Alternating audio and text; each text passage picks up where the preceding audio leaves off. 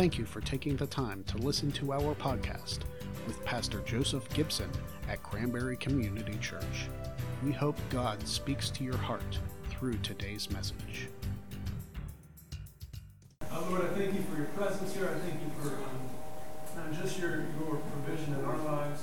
Uh, I pray over Dwayne and Think Missions and over every missionary and missions agency, Lord, that is trying right now to navigate what's going on in the world. And I pray for wisdom and direction. And I pray that uh, coming out of the uh, pandemic, Lord, that it would be a time of revival.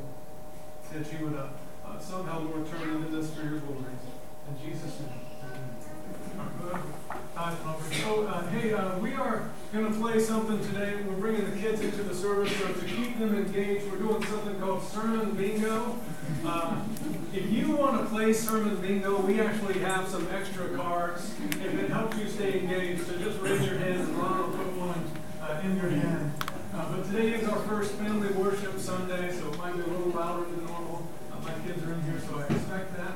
after service, Jen and Dan over here has prepared some snacks for us just to, to fellowship together. So right after service, uh, out here uh, in the cafe area, we'll have some snacks for you. Um, I think that's it. Oh, the one rule of Sermon Bingo is uh, whatever kid wins Sermon Bingo, uh, everyone will get a prize. But whoever wins, you don't shout bingo, you shout amen, and then you come up and I'll give you a Hershey bar. Does that sound good? now more people are playing. Uh, the only other announcement, something I'm really excited about. Uh, uh, in July, we are doing something that's my favorite thing that we do as a church family, uh, and that's baptisms in the Allegheny River. Uh, so if you've never been baptized, and seven weeks from today, uh, we've never lost anyone. Like we don't always come back. uh, but it's, it's my favorite time of the year. The way that we do this as a church family is we make it a family celebration. So we have a Sunday service then everybody goes over to the Siverly area in Oil City. Uh, there's a lot there that someone lets us use with a, a, a covered uh, area. We have a potluck, we have cake. Uh, we, we make it a celebration as a family. We have photographers or a photographer. So um, if you want to get uh, baptized, um, just talk to me or talk to Emily. We'll sign you up. Uh, if, if you don't, just come out and celebrate with us, all right? All right, today we are uh, wrapping up a series. It's called In Conclusion. In this series, we've looked at how Peter wrapped up his letter to the persecuted church. We looked at how Paul wrapped up uh, Ephesians by talking about the armor of God. And last week we talked about how Jesus wrapped up his own ministry with the Great Commission. But first he said, But wait on the Holy Spirit and go out in the power of the Spirit and be my witnesses. And today we're going to wrap up this series by looking at the book of Romans.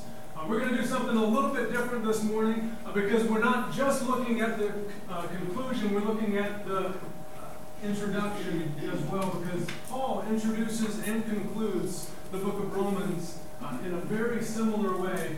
And in fact, we could do this with any one of Paul's letters. Paul actually introduces and concludes every letter that he writes, not in just a similar way, but actually the exact same way. So we'll look at that this morning, specifically in the book of Romans. So uh, in Romans chapter 1, beginning in verse 1, it's like more people taking notes than ever this morning. Uh, verse 1 it says, Paul, a servant of Christ Jesus, called to be an apostle and set apart for the gospel of God. Down to verse 7. To all who are in Rome, who are loved by God and called to be his holy people, grace and peace to you from God our Father and from the Lord Jesus Christ. He says, grace and peace to you. Uh, recorded in Scripture, we have 13 letters that Paul wrote, and 13 times he begins every single letter Grace and peace to you. If you're taking notes, write that down. Grace and peace to you. Now, when I graduated high school, I actually went straight to the Air Force just a few weeks later. Uh, so it wasn't until I was uh, about 24 years old that I began applying for, for colleges as I was coming out of the Air Force. Uh, when I was applying for college, I don't know how it works today, but what I would do is you would submit an application and you would wait for a letter to come back to you in the mail. And that letter would tell you whether or not you're accepted. Uh, I figured today it's probably not a letter anymore. It's probably like a text message with a smiling face means you're in and a frowning face means no, something like that. But uh, for me, it was a letter in the mail. And in my case, I applied to this college. I said, will you please let me come and pay you tens of thousands of dollars to for you? And I guess I got lucky because they said, yes, you can come pay us tens of thousands of dollars. But when you get that letter in the mail, it's kind of an exciting moment.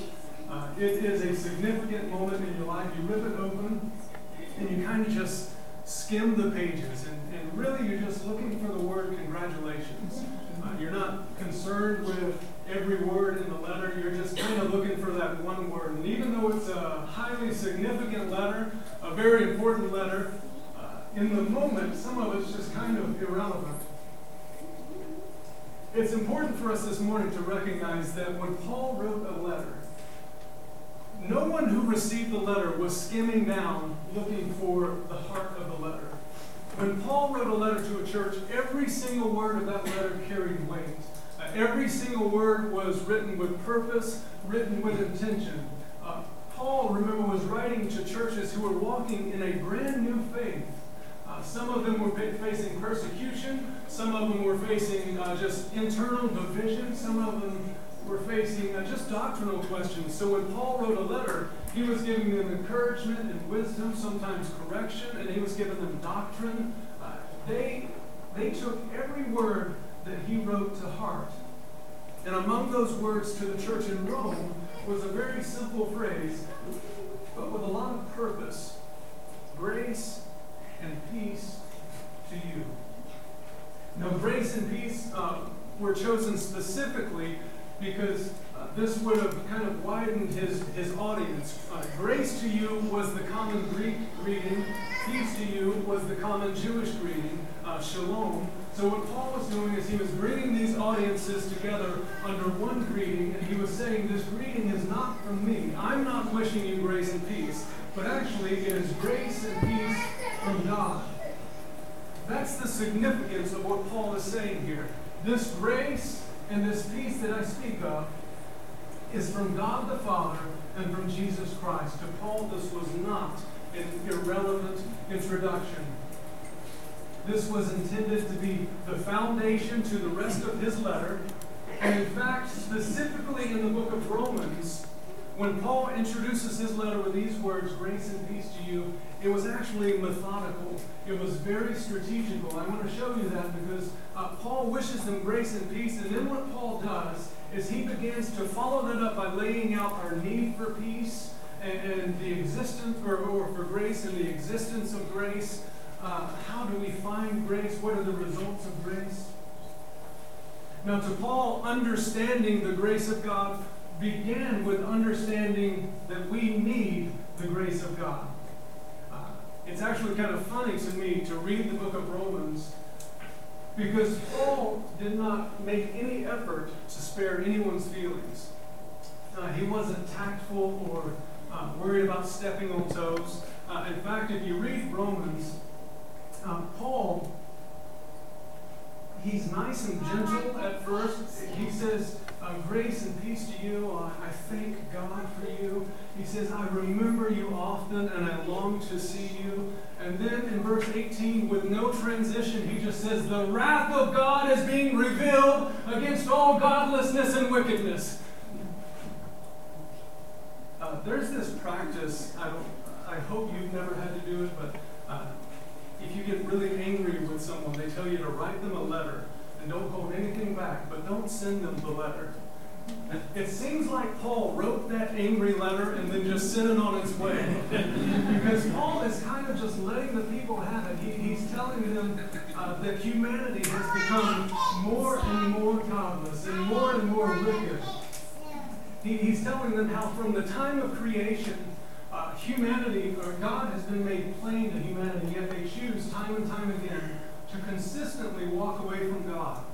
Uh, he gets to just uh, verse 29 in Romans. I have this on the screen. And he's still just kind of letting into him. He says, uh, People have become filled with every kind of wickedness, uh, evil, greed, depravity. They are full of envy, murder, strife, deceit, malice. They are gossips, slanderers, God haters, insolent, arrogant, and boastful. They invent ways of doing evil. And I thought I would highlight this next part in honor of Family Sunday.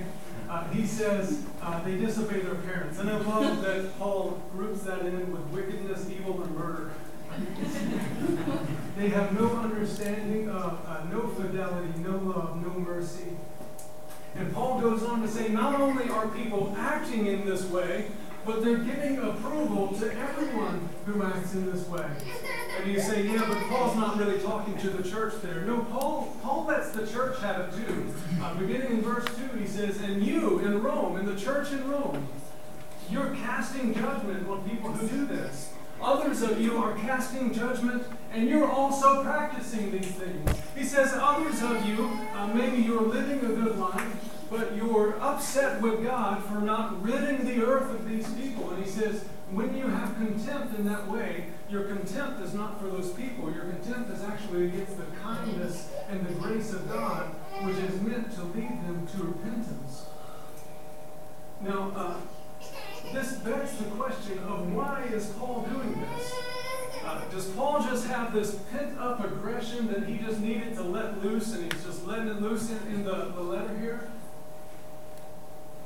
Actually, what Paul is doing is strategy. What Paul is doing is he is establishing undeniably that we need the grace of God. And he's just going through all humanity, through the church, through the unbeliever, and establishing we need God's grace. Uh, he's not even done. He turns to the Jewish audience uh, many of whom uh, felt that it was still their righteousness or their own righteousness that uh, earned them God's favor. And he lays out how uh, attempts to earn right standing with God through our own works uh, have failed throughout history.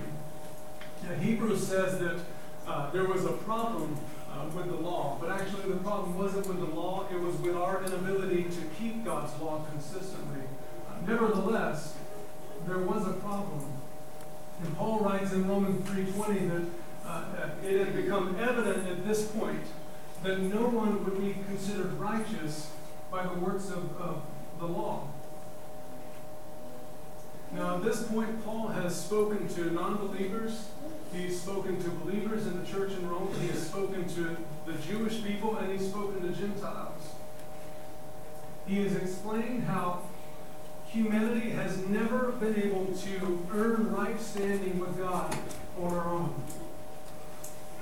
And everything that Paul has written to this point is actually laying a foundation for something that he wants to say in verse 22 and 23. Paul wants to say something beginning in 322 that you would find undeniable because he has just proven it to this point. And in verse 22 of chapter 3, he says, There is no difference between Jew and Gentile. In other words, it doesn't make a difference who you are. He says, All have sinned and fallen short of the glory of God. And what Paul is doing is Paul is showing us the undeniable, universal need for the grace of God. Paul is showing us in a way that cannot be denied that everyone needs the grace of God. But what happens in the next verse is this monumental transition. He had just said in verse 23 that everyone has sinned.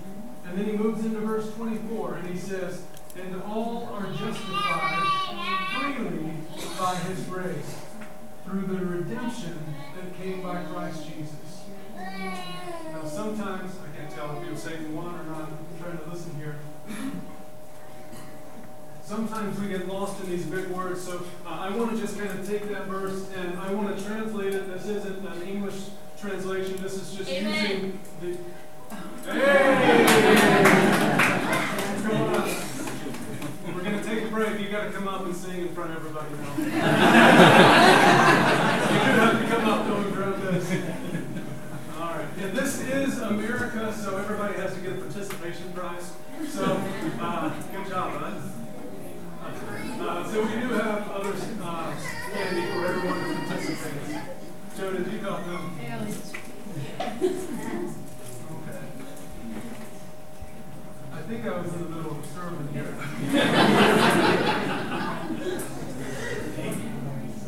anybody remember what he said last?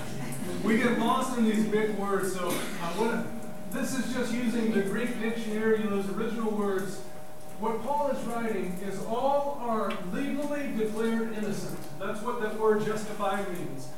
All have sinned, but all are declared innocent freely by God's grace through the payment, that's the word for redemption, through the payment that came through Jesus Christ.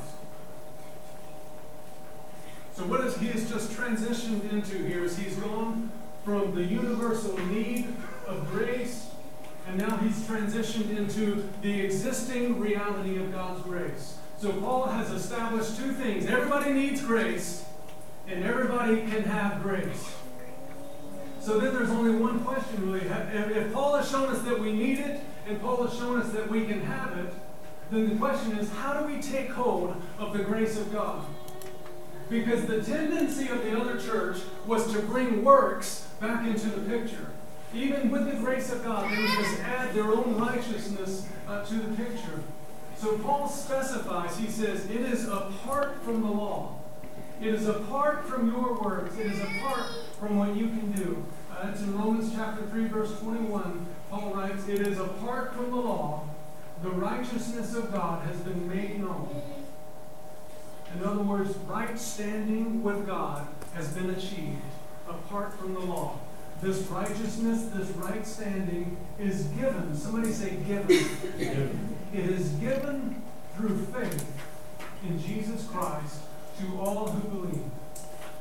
So Paul has shown us now that we all have the need for grace. Paul has shown us now that grace has come, and now Paul is showing us how to access grace simply through placing your faith in Jesus Christ. We have the need, we have the arrival of grace, we have the means of attaining grace. There's one more thing that Paul wants to show us, and that's what are the results of God's grace? And if we skip down to chapter 5 and verse 1, it says, Since we have been justified through faith, remember that's Paul's definition of what grace is justification through faith. Since we have been justified through our faith, we have peace with God through our Lord Jesus Christ. And if we put the next verse on there, the next verse says that now we stand in his grace.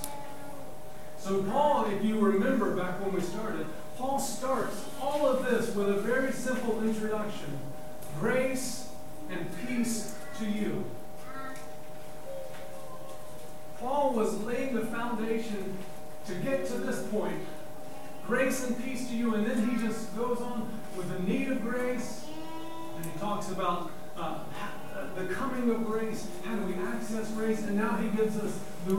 Results of God's grace, which are peace with God. Again, how do we obtain peace with God? Simply through faith simply through faith. Now, peace in our world today, I don't know if you recognize this, it's a pretty rare commodity. Now, people search for peace in financial security. Uh, we search for our own peace in government as political leaders. Uh, some search for peace in drugs and alcohol, believing if, if I can just numb my feelings to the world, uh, then, then that'll be my peace. If you anchor your peace to anything other than the person of Jesus Christ and the work of Jesus Christ, it can be snatched from you at any moment. If your peace is found in your finances, Wall Street can fall at any moment. But what Paul says is it's not that way in Christ. When we find our peace Christ, our, our peace is secure, our peace is anchored. No matter what comes, church, nobody can put his body back in the tomb. Nobody can take away the cross. Nobody can take away the resurrection. If your peace is founded and grounded and rooted and anchored in the person of Jesus Christ, it cannot be taken away from you. Now, peace is so valuable in a world of chaos and anxiety and, worry. But I don't think that's actually the peace that Paul is referring to here, at least not solely what he is referring to, because what Paul is talking about is not just peace, but it's our peace with God. peace between us and God used to be dependent on our actions. Uh, there's a verse that you, you're probably, probably familiar with in Deuteronomy. It says, uh, I'm setting before you today a blessing and a curse. And it goes on to say, blessings if you obey, curse if you don't. You're blessed if you obey, you're cursed if you disobey. And that's kind of how the favor of God worked in the Old Testament. If you walked in perfection before God, you had the favor of God. But when you started walking uh, outside of the perfection, you lost all favor and peace with God. But what happens in the New Testament is through grace and faith in Jesus Christ, your peace with God is no longer grounded in how you did this week. You know, I said a cuss word this week. I have no peace with God.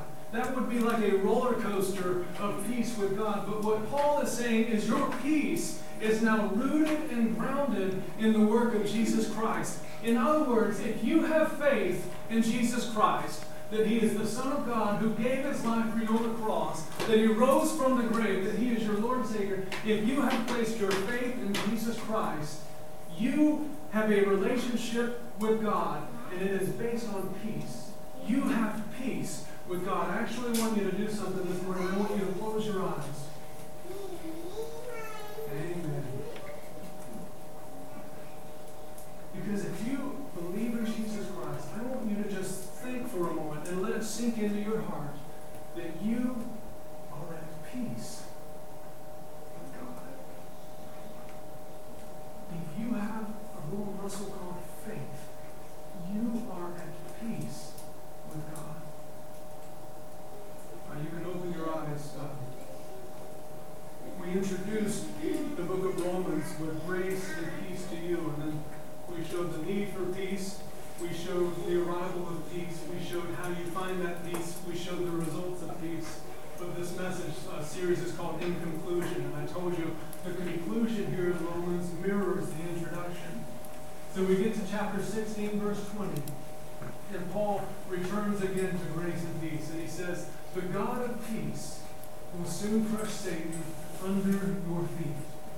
The grace of our Lord Jesus be with you. Paul begins his letter and Paul ends his letter on the subject of grace. Paul begins every single letter that he writes and ends every single letter that he writes on the subject of grace.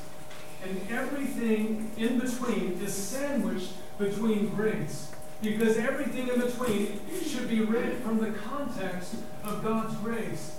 If Paul was correcting someone, first he told them about God's grace, and at the end he reminded them of God's grace.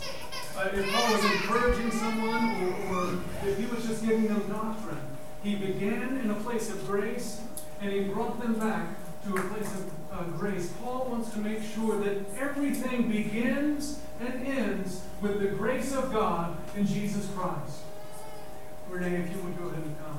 Uh, in the book of Lamentations, there's a passage that this reminds me of that just says, Your mercies are new every morning.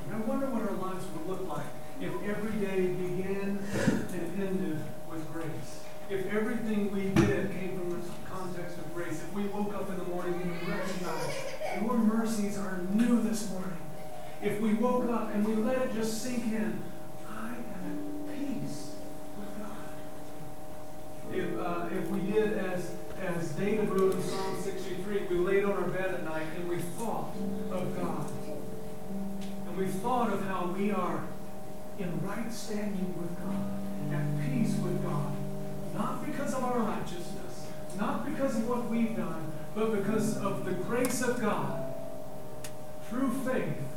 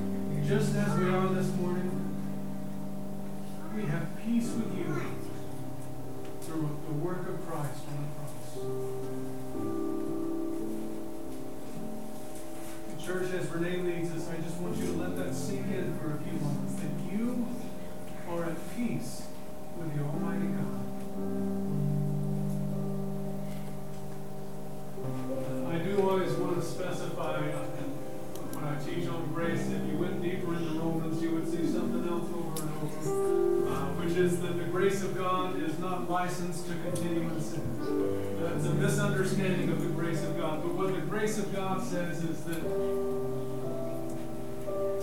you go out these doors and you mess up, that doesn't take you out of right standing with God. Amen. And if you go out these doors and you do everything right, that's not what earns you right standing with God. Your right standing, your favor with God has already been paid for. You have it based on a simple act of faith in Jesus Christ. Um, I encourage you to stick around with us for a few minutes to have snacks. Uh, and I want to let you know that we're going to be on vacation next week, so uh, Emily and I won't be here. We might send the kids just so we can. but Pastor Chris Clark is going to be here bringing the word. He's way better than me, so make sure that you're here next week. But uh, Lord, I pray you go with us this week and uh, about your grace and your peace, Lord. Use us in mighty ways for your kingdom. In Jesus' name. Everybody said, Amen. Hey, everybody one thing, Thank you for listening to this week's message. Don't forget to subscribe to this podcast for a new message every single week. And as always, from all of us at Cranberry Community Church, may God bless you.